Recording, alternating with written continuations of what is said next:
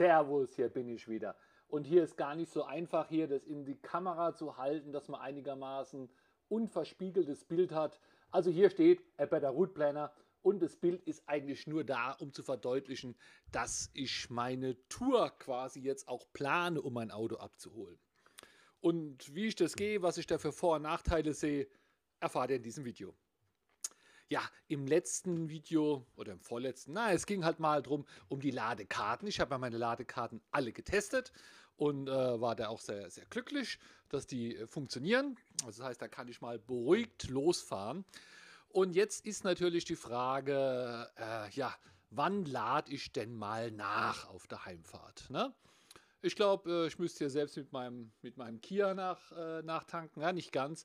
Also die Entfernung von Wolfsburg Autostadt nach Warnheim ist 432 Kilometer. So. Und jetzt kann man ja diese Ladestopps planen. Da gibt es verschiedene Apps, auf die Vor- und Nachteile der einzelnen Apps will ich heute gar nicht eingehen. Ich will die auch gar nicht äh, jetzt groß vorstellen, sondern ich sage einfach, mit welcher App ich jetzt mal so ein bisschen ja, geschaut habe. Und zwar gibt es die App A Better Wood Planner. Das gibt es auch äh, direkt äh, oben im Browser eingeben, A Better Wood Planner. Und äh, kann man auch einfach so nutzen, muss man sich nicht groß anmelden oder nichts bezahlen. Und es ist vom Prinzip sowas wie Google Maps, nur für Elektroautos. Das heißt, man wird auch gefragt, was für ein Auto man hat, denn dann weiß das Programm auch die Batterie und wie weit man kommt. Dann sagt man auch Stadt und Ziel und dann schlägt das Programm quasi vor, äh, wenn man äh, losfährt, nach wie vielen Kilometern oder an welchem Ort, Standort oder an welcher Ladesäule man dann laden soll. Und man kann das ganze Ding auch mit ins Auto nehmen, wenn man will, oder man tippelt einfach diese Zwischenziele in sein Navigationssystem rein und fährt direkt hin. So, das ist jetzt mal die einfachste Form vom Route Planner. Ich habe es jetzt hier auch mal geöffnet und äh, ja, eigentlich müsste ich ja bei 433, nee, was war es? 432 Kilometer ja nur einmal laden, weil es würde reichen. Aber es würde zu lang dauern. Es ist schlauer mit dem Elektroauto nicht immer ganz voll zu laden, weil umso voller der Akku wird, desto länger dauert es auch ungefähr. Das heißt, äh, schlauer ist immer möglichst leer zu fahren und dann vielleicht äh, voll zu laden, solange es noch schnell geht. Also halb voll, 60 Prozent, 80 Prozent, dann wieder zu fahren und so weiter. Also lieber mehr Ladestopps machen als, äh, als, als zu lange und zu voll laden. Und das wird auch im Better Route Planner berücksichtigt. Und er sagt jetzt hier, ich habe zwei Ladestopps. Ich muss ihm keinen voll laden. Ich muss ihm einen 13 Minuten laden und äh, am anderen 20 Minuten. Also ich käme insgesamt auf eine Ladezeit von 33 Minuten auf der Strecke. Ja, also zwei kurze Päuschen sollte ich machen. Und ja, und jetzt würde natürlich der mutige Mensch hergehen und auch genau diese Tour fahren. Ich denke, so werde ich es auch machen, äh, wenn ich etwas erprobter bin hier in meiner Region. Aber um Gottes Willen, ich bin in Wolfsburg, ich bin in fremden Ländern unterwegs. Äh, die Sprache auch schwierig. So, und äh, ja, und das auch mit Ladesäulen das erste Mal. Und deswegen will ich es ja konservativ angehen, ja. Denn was ist, wenn dann eine Ladesäule mal kaputt geht? Ja, hier bei der Routeplanner plant es. Ja, wird wahrscheinlich trotzdem noch reichen, aber man weiß es nicht. Und deswegen plane ich einfach mehr Ladestopps ein. Ja, und jetzt kann man natürlich sich das ganz kompliziert machen, indem man da jede Menge äh, Landkarten nimmt mit, mit, mit den unterschiedlichen Apps und die Ladestationen sucht.